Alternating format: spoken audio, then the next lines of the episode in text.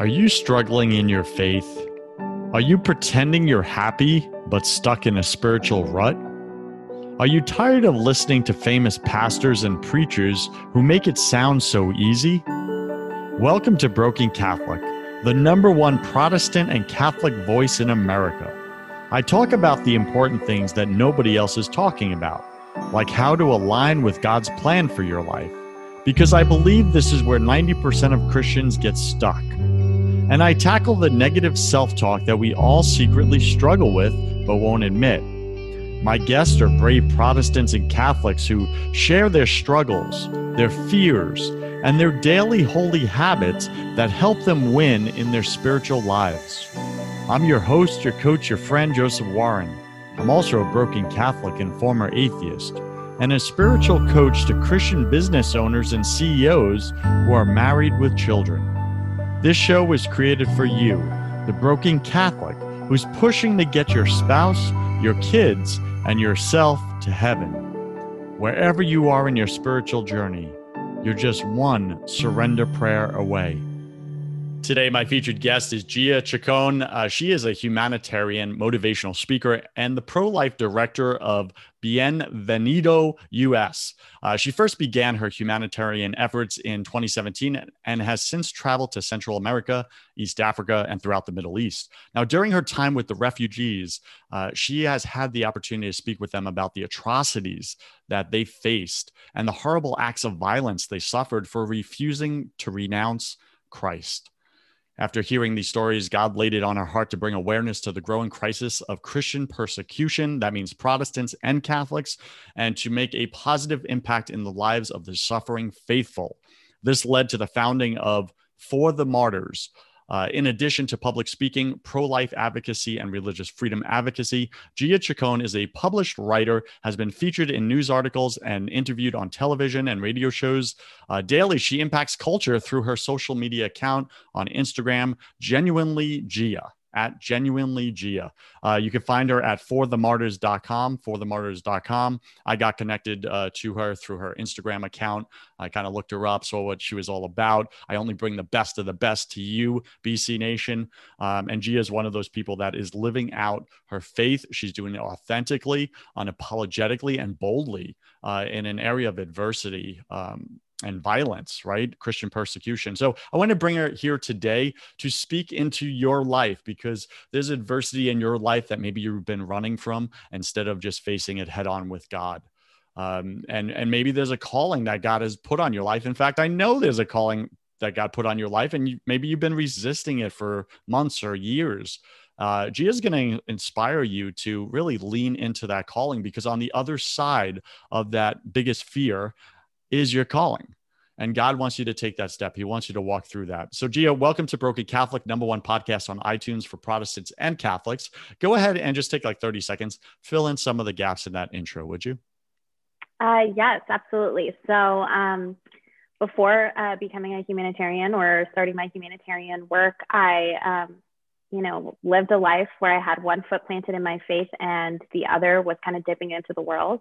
And to make a very long story short, the foot that was damping in, or uh, dipping into the world became a ball and chain, pulling me deeper into heartache and compromise. Um, eventually, it got to the place where I didn't recognize the person looking back at me. I said a simple prayer. I said, Lord, I know anyone who is in you is a new creation, and I want that new creation life you promised. Uh, within a matter of weeks, the Lord turned my life upside down, um, only to shake it up and turn me around to depend completely on Him and I called my grandma. I said, Grandma, do you, who has her own nonprofit organization, she's been doing humanitarian uh, crisis relief for over 40 years. I said, Do you have any trips coming up? I just wanted to kind of get out of town and reset.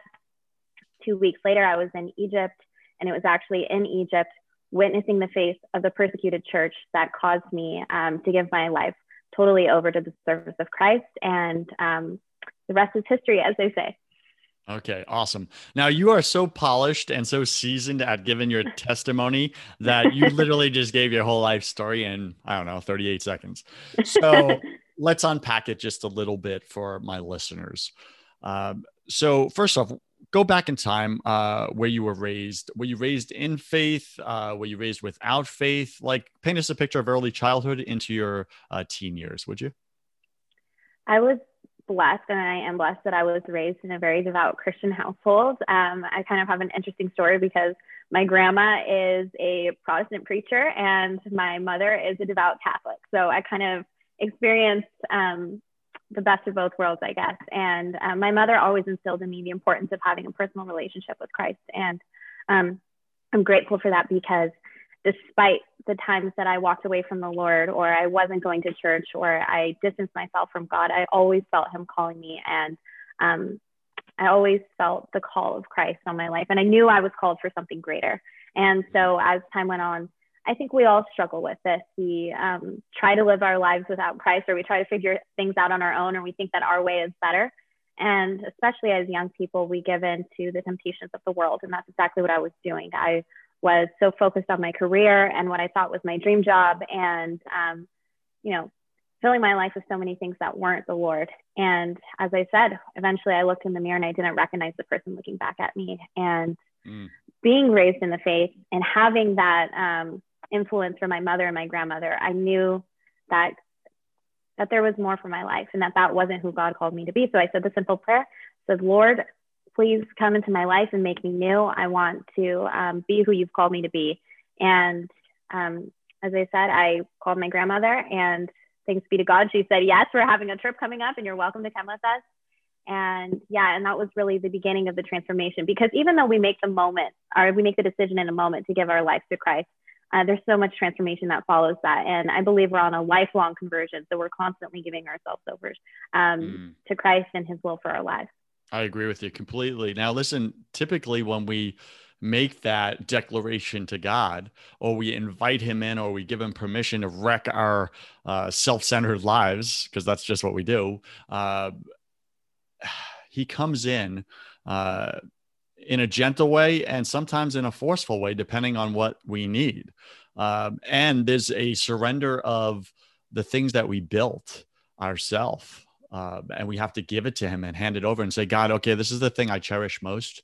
I really don't want to let go of it, but apparently you want it in order to make me into that new creation. It's got to be removed. It's blocking your best for me.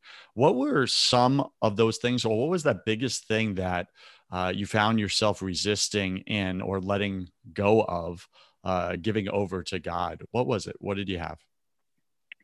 I think um, really it was control of my life as a whole because I'm the type of person who likes to be in charge 24 7. I'm like the natural person. If there's a group, I'll be the first person to say, okay, this is what we're doing. So um, it was really every area of my life. Um, I had to quit my job. I knew uh, that when I said that prayer and the Lord turned my life upside down. Uh, it was crazy because things started happening in my career that I, within a matter of days, where I said, okay, I know that this is totally the Lord turning everything upside down.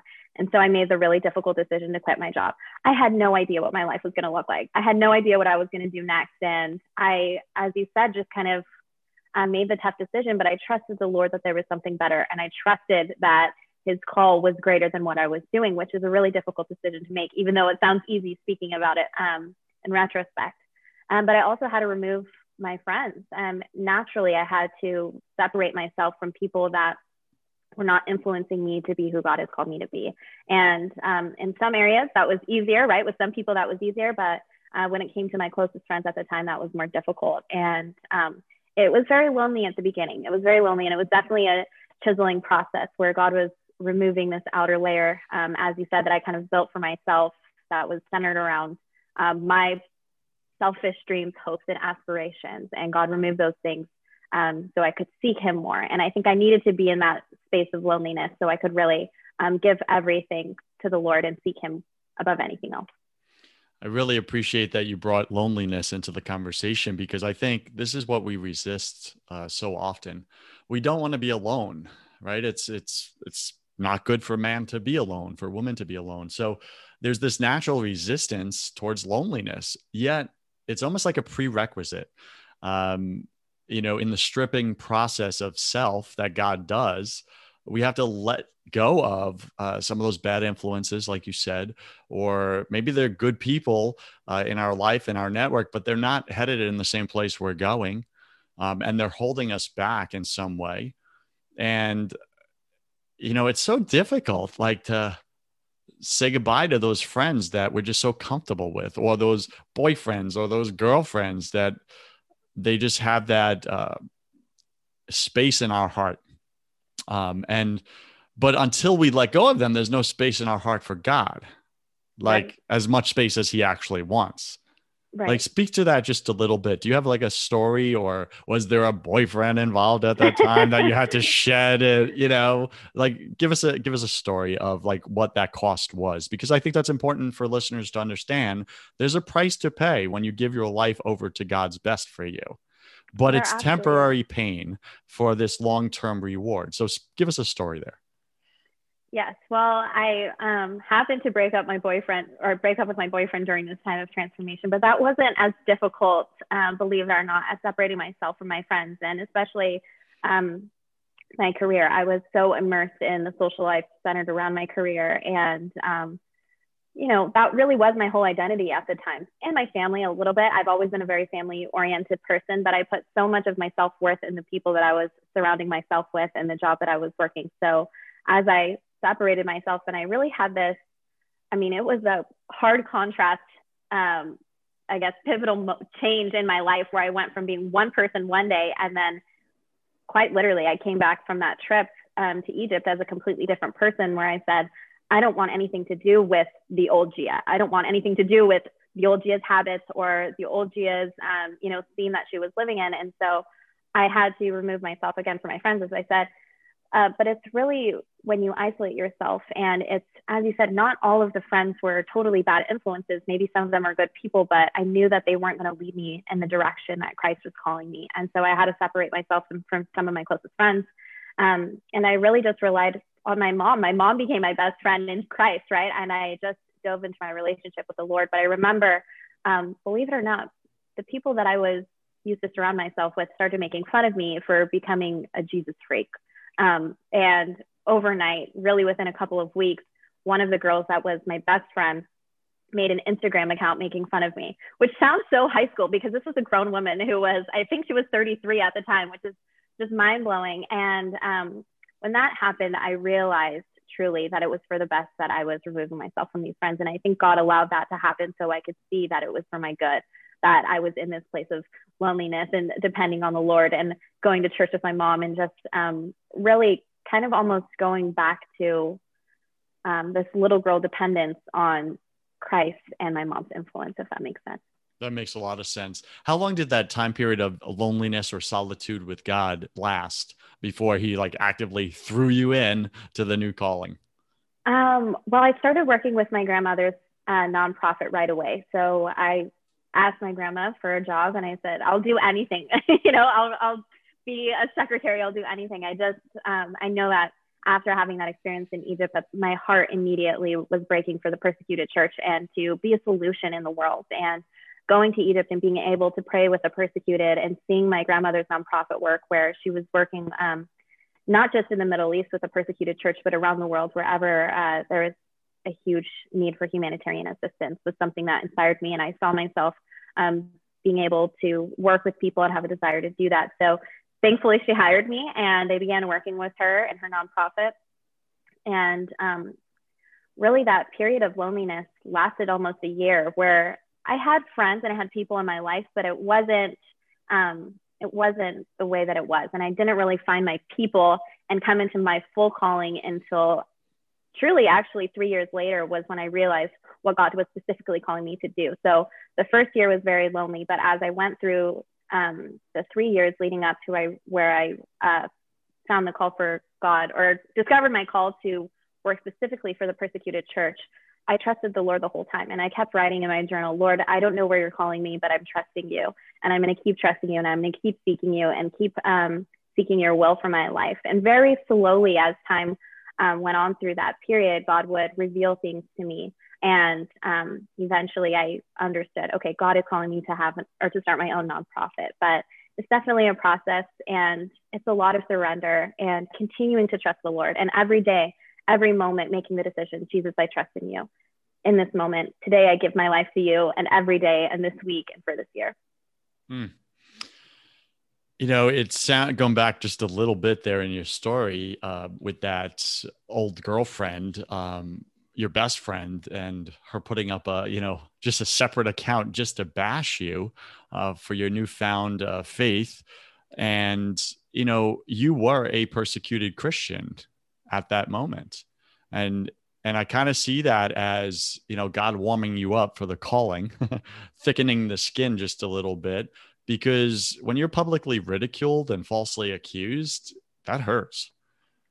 It does absolutely. And I'll be honest with you, I was so shocked when that happened because I couldn't believe that somebody that I knew and that I was so close with would do something like that. And um, I prayed about it and I said, Lord, what's the lesson here?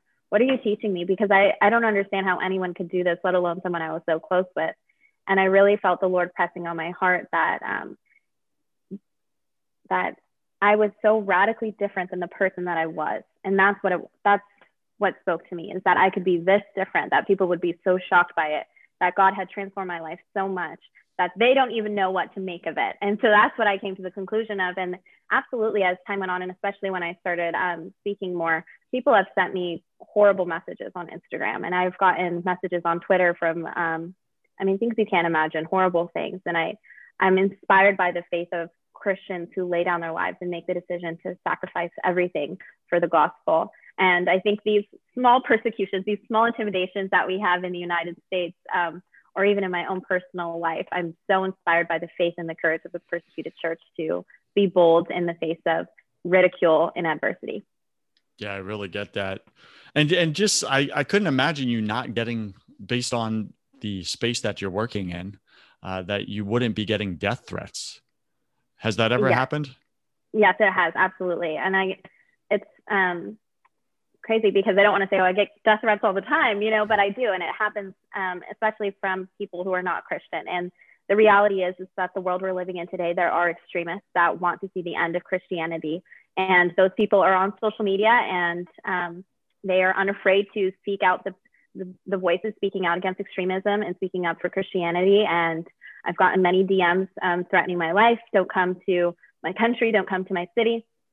Um, you know, and I take those very seriously and I pray about it. But I think that God has called each of us. And I think that um, something specific that I've learned, I'll tell a quick story. Um, once when I was traveling with the refugees, I had an opportunity to meet a young girl who was about my age. Um, so she was just, I think, barely 20 when I met her. And she was living in Iraq when ISIS or Islamist militants came into her home and asked her family, Are you a Christian? And her family said yes. And following that, ISIS killed the brother in front of the family and kidnapped her sister. And they threatened to come back and kidnap uh, the young Iraqi refugee if they didn't convert or leave. So their, their family left Iraq with nothing in their hands but their passport and fled to Jordan. And when I met her and I heard this story, which is one of hundreds of thousands, if not millions of stories of Christians who have suffered under extremism, I asked myself, I didn't understand. I said, Lord, how could she suffer so much at such a young age? And I really felt the Lord, as we embrace, press on me that all of us are called to make a sacrifice. All of us are lay, called to lay down our lives for the gospel. And that looks differently for each of us. So in the Middle East, they're called to make a stand and be, um, you know, brave in the face of ISIS or Islamist extremists. Here in the United States, we're called to be brave in the face of culture and sacrifice maybe our selfishness, our self-centeredness, um, and our own will for the will of the Lord's. And we need to be bold and be courageous in that. And so I'm constantly inspired by that story. And I think of that often. Mm. Such a sad yet very powerful, inspiring story.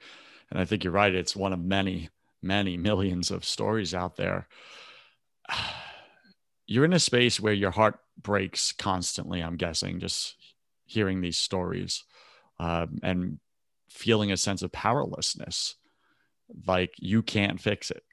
Like you don't have enough within you even though you're a little control freak like myself you know that you admitted earlier.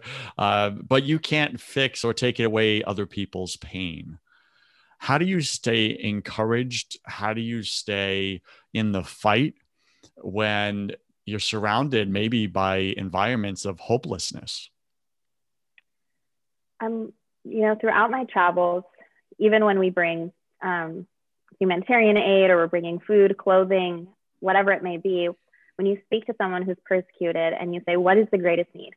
They will almost always ask you to pray for them. They'll say, Please continue to pray for me. And the second thing that they'll say is, Please uh, or thank you for knowing about my suffering. Please continue to uh, let the Ameri- American Christians know, or uh, Christians in the West know of our suffering. And I think that it's so important for Christians here in the United States to use their voice and their platform and let our brothers and sisters who are suffering around the world um, know that they're not alone in that. So, to your question, what keeps me going is I think of the persecuted and I think of their biggest ask please continue to pray for us. And I believe that there is power in prayer. And I believe that there is power in the individual's voice. I think that God raises up our voices and that no voice is too small. And so, as uh, we continue in this fight for the persecuted church, when I see one person coming along and saying, Gia, I never knew about the persecuted church, and now I want to use my platform to be a voice, that's what keeps me encouraged. And uh, really, when we're coming together, for example, at our March for the Martyrs, our March for the Martyrs that's coming up in um, September, seeing Christians come together across all denominations. Um, we had Catholics, Protestants, uh, Baptists, charismatics, everyone coming together and unifying as one body, praying for the persecuted church and sending the message that we as Christians in the United States have not forgotten about our brothers and sisters who are persecuted throughout the world. That encourages me. And um, really, I know that despite how dark it is, I know that we're more than conquerors through Christ who loved us, right? So sometimes that's harder to feel um, than, you know, in the moment. Um, but, but I say uh, I stay strong on God's word, his promises, and knowing that I'm operating and that we as a body of Christ are operating from a place of victory. Mm.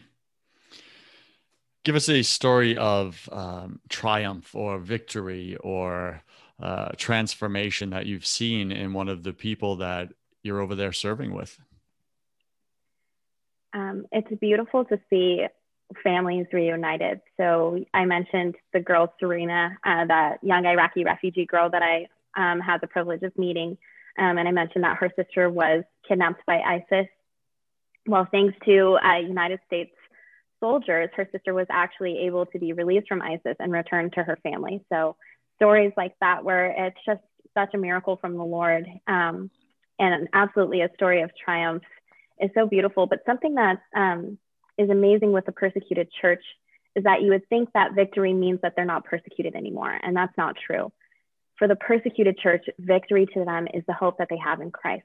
So it's the hope of the resurrection, the hope of spending eternal life with Christ. And the church triumphs in these places where they suffer death for their faith in Christ um, and actually laying down their lives for Christ. So mm. you would think that mm. persecution going away means victory for them, but actually um, laying their lives down for Christ is victory to them. Staying, um, staying strong amidst persecution, relentless persecution is victory. And so um, I can't say it enough that I'm so inspired by the faith of the persecuted. We have so much to learn in our comfortable Christianity here in the United States um, from the faith under fire that is what I like to call it, the faith under fire of um, the persecuted church. I like that term you use, faith under fire. And it reminds me of the early church, right? Our apostles, right? And and the church as it's forming first few hundred years in and becomes highly persecuted, right? And they're being fed to the lions and right, their lives are at risk for saying they're Christian. Um, and I'm just seeing hearing so many similarities to what's happening outside of the American bubble or the West bubble. Uh, that that is happening again all over the world, yet we don't see it because we're in a comfortable little glass house over here, right? Uh, with foggy windows, right? Mm-hmm. We can't see out. Like it, there, it, we live in one way glass, you know, one sided glass. People could see in. America doesn't see out. The West doesn't see out to the reality of people's hurt and pain and suffering. Um, so it's interesting because you would think that these evildoers uh, that are persecuting the church would actually be good at history and learn from history. That the more you try to suppress God's kingdom on earth, mm-hmm. the more you try to douse the fire burning in Christians' hearts, the more the fire blazes stronger and wider. And it catches on even further because people are inspired when they see people going to their death simply for not denouncing God like, mm-hmm. how do you like whether you're atheist, agnostic, you see somebody say, shoot me, but I'm not renouncing Jesus? Yeah. Like something inside of you is impacted forever. Absolutely. Like, speak and to that. When we look at places like China, where they suffer under um, a communist government that wants to maybe not erase Christianity, but control the church and make sure that the church only is preaching what the government says that they're allowed to preach. They've, the church in China or the government in China has actually gone into Bibles and rewritten sacred scripture to align with their communist agenda. And anyone who is not registered with state approved churches and um, pastors, for example, that operate underground or, or, um, or house churches, they can be arrested and put in prison for life and all of their family members in prison for associating. Um, so when you look at a country like China and the church in China, you would think that Christians would be scared of the government, but it's quite the opposite. Christians are so bold in China and the number of people giving their life to Christ every single year is in the millions. And the church, the underground church, is just continuing to grow. And it's so beautiful. And you might ask the question, how is that happening? Why? And it's because Christians have to make a stand, like you said, Joseph. Christians have to make have to make the decision. Am I willing to lay down my life for Christ? Am I willing to sacrifice my life and everything I believe for the gospel? And we look when we look at countries like China, like the Middle East, like North Korea, um, and so many other places, we have these bold Christians because they have no other choice but to be bold. For them, it's you're either going to be a Christian and sacrifice your life or you're not going to be. And um, it sounds like a simple decision, but it's amazing to see how Christians rise up in the face of adversity. And when they're faced with the decision, will you sacrifice your life for Christ? Are you willing to lay down your life for the gospel? These Christians make a bold stand, and because of it, the church grows. Mm, what a powerful witness. And we are a bunch of wimps here in the West. Like we really are. Like we're so afraid to be canceled. You know, our reputation, our status is at stake. Not our lives, our status, our false egoic self is at stake, which is the very thing that blocks us from the life that God has for us, by the way. so you would almost think if Christians actually believed the Bible and lived the Bible, we would want to like we would want that suffering that adversity like go ahead take out my my status or you know myself or whatever but then you got all these christians over there like saying no take my life take my mm-hmm. physical life because to me victory looks like eternal life and if you want to get me there quicker god mm-hmm. bless you like you want to mm-hmm. accelerate accelerate my trip to heaven okay may god mm-hmm. bless you take me there i want to see my king like mm-hmm. that's like incredible faith and it's the faith we're all called to. So, uh, Gia, what has that done in your personal relationship with Christ to witness that over and over and over again? That kind of fiery, uh, you know, early church uh, fathers' faith. And how much time, like, do you like? What's your morning ritual, or what's your daily ritual look like? Your time with God. Speak to that. Well, when I first so the first time I went to Egypt was I was actually a little girl. I was like 11 years old, I think. And even from that young age, I remember being so inspired by Egyptian Christians. I remember going to um, a pastor's conference with my grandmother when I was just 11 years old. And I remember just feeling the faith in the room, if that makes sense. You could feel how on fire the Christians were. So even when I, at a young age, I remember that. But when I returned um, in my 20s and I realized for the first time that Egyptian Christians were persecuted for their faith and that it wasn't just older generations. It wasn't just, you know, um, you know, our grandparents and our uncles and aunts, right, age that were willing to lay down their life for Christ, but it was young people, people my age and even younger that were willing to sacrifice everything for Christ. It inspired me so deeply. And I thought to myself, I'm barely able to make, you know, make it to church on Sunday, let alone give my life to Jesus. And these people are willing to die for Christ every single day. And I was so inspired by their faith that in Egypt, I made the decision to give my life to Christ. And constantly, as I'm hearing stories of the persecuted church, it, it presses on my own soul and my own spirit to um, surrender. And it's constantly a reminder of how much Christ has sacrificed for us and how we are called to sacrifice our lives for Him. In scripture, Jesus says, Let any man who should come after me deny himself daily, take up his cross and follow me. And I think a lot of times we forget this, deny ourselves daily.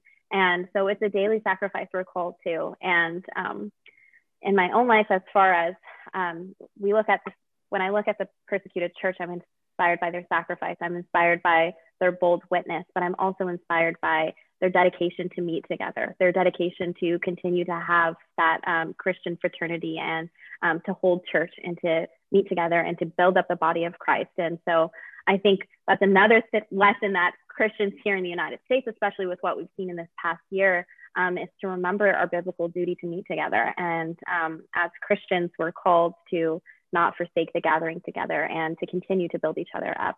Um, mm.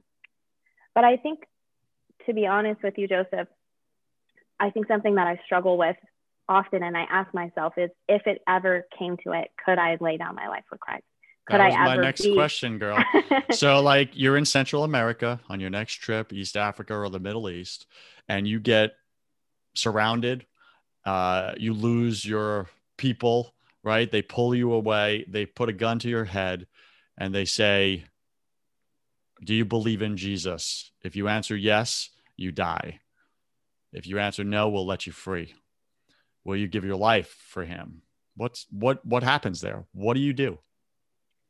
I would like to say that I would, and I pray to God that I will be faithful in the moment. Um, and I pray that I'll remember the faith of all of the Christians who have gone before us, and um, not just in this day and age, but as you said, since really the birth of the church, um, Christians have been persecuted. So persecution is nothing new to the body of Christ. Um, and I'll pray that I'll be faithful. And actually, that's something that I pray often in my daily life. I pray that I'm faithful. I pray that I'm faithful to the call. I pray that I'm faithful to uh, whatever little sacrifice God is calling me to, or big sacrifice that Jesus is calling me to in that day or that week. And um, if it ever comes down for it, I or down to it, I pray that I'll be faithful in the moment if God is calling me to give my life to Him. But I think that we prepare ourselves for that moment if it should ever come. Um, we prepare ourselves for the moment by sacrificing daily for Christ and remembering, as you said, that our victory is in the eternal life with Christ and that um, our life is but a whisper here on earth, right? It's a vapor, and our eternal life is uh, with Jesus. And so, remembering those things, um, I pray in that moment that um, that I'll be faithful. Yeah. Thank you. That's a very honest and transparent answer. None of us know what we're going to do until we're in it. It's like Mike Tyson said: everybody has a plan until you get hit, right? Mm-hmm. And it's it's the same thing. I think in the spiritual life. You know, Jesus says there's no greater love than to lay down your life for a friend. And then he went first and showed us what it looked like to love us that much and lay down his life. And he asks each of us, as you're saying, Gia, are you willing to lay down your life for your friend Jesus? Are you? And BC Nation, I ask you to sit with that question. No other question today. That's your homework this week is sit with that question and get honest with God. Are you willing to lay down your life should he ask for it? For him. He went first. He did it for you. He was willing. He proved it. We have historical evidence. Are you willing to do it? And if you're not, listen, it's okay. That's a starting place, but go tell him that. God, I love you, but I don't trust you enough to give you my life yet. Help my unbelief. Give me stronger faith. I want to do what like Gia's doing. I feel inspired to do that or do it differently. But I want faith like that. I want faith like the persecuted church. So God, take whatever you need from my life in order to put that new life into me. BC Nation, will you ask that of him? Or will you sit complacent in your comfortable Christianity, like Gia says? I mean, this is this is real. I have to ask myself that. Am I going to take a bullet for God? Yes or no? Gia, before we get into my favorite part of the show, what have we not spoken about that you really want to get the message across? uh, to my listener right now, either individually or collectively for the whole persecuted church? I would encourage every person listening to um, research stories about the persecuted church, to look into the lives of our modern day martyrs, of people like the Iraqi refugees, like the church in China, and to read and listen to what our brothers and sisters are going for, are going through for their faith. And, you know, scripture teaches us that when one member of the body of Christ suffers, we all suffer. So we're not excluded or separated from the, sep- the suffering of the persecuted church in any way. And just like the persecuted Christians need our voice and our platform to raise awareness about their plight, we need the faith and the courage of the persecuted church here in the United States. So I would encourage everyone to research into the persecuted church. And if you would like to do that, you can join us um, at For the Martyrs, and uh, that's our website. You can go to forthemartyrs.com or connect with us on Instagram at March for the Martyrs. And if you're very interested in getting involved with the persecuted church, you can join us at our March for the Martyrs, which is a march to stand solidarity with the persecuted Christians in Washington, D.C. this September on the 25th. And you can register on our website, forthemartyrs.com. Powerful. Let's get into my favorite part of the show. Welcome to the confession round. This is where I'm going to ask you 10 quick fire questions. You'll have about 10 uh, 3 seconds to answer each. Don't overthink it. It's just for fun. Are you ready? Yes. What's your favorite thing about God? His mercy. What's your least favorite thing about God? Um, how much he trusts us and how often we fall short. God, what were you thinking there? Like, what are you most afraid of? Um, not being faithful to his call. Yeah. I believe we're all struggling with something at any given moment of our life. It's just part of the human condition. Gia, what are you currently struggling with, either professionally or personally? believe that I'm struggling with focusing so much on working from my own energy. And, um, you know, it's that controlling aspect of, you know, liking to be the boss of everything that I'm doing, even the things that God has trusted me with. Um, but I struggle really quite often with operating from a place of resting in the Lord and um, working from a place of rest versus working to get to a place of rest. yes. What did you spend way too much time doing this past year? Uh, scrolling on Instagram. Why? What secret fear do you have about people? Um, I guess my secret fear is that we don't love each other enough and that um, we're constantly thinking about how we can use other people to get ahead, which I know is a really bad fear to have about other people. We should think the best in them, but I, I worry about that for people. Yeah. What do you wish uh, you had learned sooner about God? I wish I learned sooner about God, about how much He truly cares about each of us individually and how um, invested God is in our personal destiny, not just in the church as a whole. I wish I learned that sooner. Yeah. BC Nation, God wants to be involved in the details of your life, the details, those petty things that you think He's way too busy for. Those are the very things He wants you to invite Him into. Uh, what's a new habit you want to create new habit I would like to create is um, spiritually or sure. spiritually, whichever. um, I'm Catholic, so I would like to create a new habit of praying the Rosary every single day. I don't. I pray it probably a couple times a week, but I'm trying to make the habit of praying the Rosary every day. Got it. And for all you Protestants listening that just got horrified that she said don't rosary and don't get scared. We actually don't worship Mary as Catholics, right? We don't worship her. Uh, and we don't believe that we can't speak to Jesus directly. Just putting that out there for all those lies circulating out there. Okay. We do believe in it. If you want to learn more about that, like go ask one of your Catholic friends. Like, hey, yes. why do you do what you do? Why do you do extra? Like Catholics are known for doing extra. All my Protestant friends, they pick on me. It's funny. Uh, what is a bad habit you want to break? Scrolling on Instagram too much. Got it. Pick three words to describe who you are now.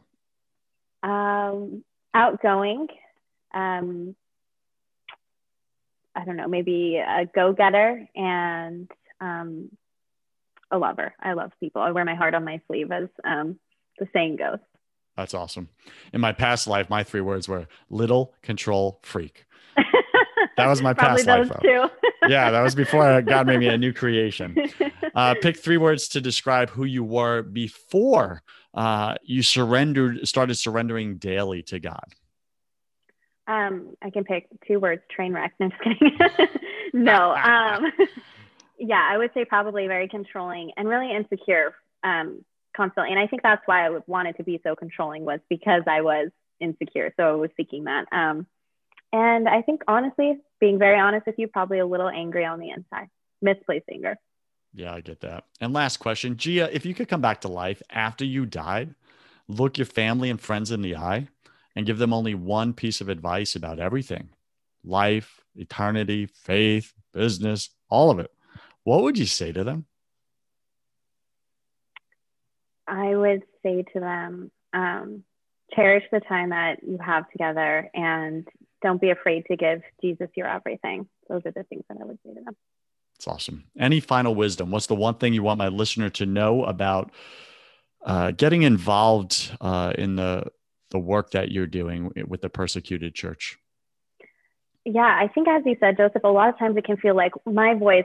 What difference is it making? What difference could I possibly make in the life of somebody who's persecuted? But as we know from the stories of the persecuted church and the things that they've said to us, it is so important that Christians in the United States are using their voice, their platform, and their freedom to raise awareness on behalf of the suffering faithful. And um, really, that Christians in the United States are unifying around this issue.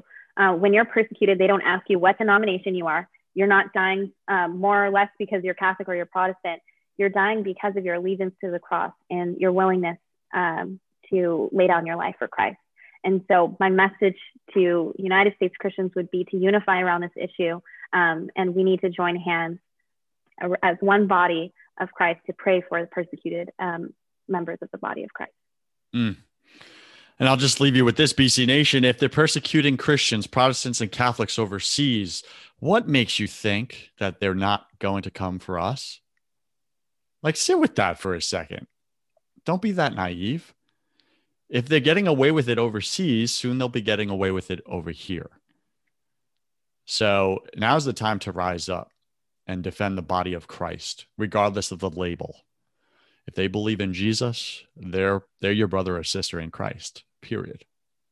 All right. So uh, you already gave us the best way to get in contact with you. So again, go to forthemartyrs.com or at genuinely Gia on Instagram or uh, what is the other one? March for the Martyrs at March for the Martyrs on uh, Instagram as well. And you could get involved if you're interested, if you want to support. Reach out to Gia if you really love her heart, you love her work. Uh, you don't have to get all in and book a trip with her, but maybe you want to support. Maybe you want to be, uh, maybe you're listening and you're like, hey, I have a platform. I'm an influencer online. Uh, I have a lot of people that would resonate with this message. Hey, Gia, um, how can we get you involved on my platform so that we could spread this message? Maybe that's the way you serve God today, this week, this month, this year. So get involved, reach out to Gia. Gia, thank you so much for being on Broken Catholic. I wish you God's love, peace, and joy in your life and in your work. Thank you so much. And thank you, BC Nation. Have you tried absolutely everything and nothing has worked?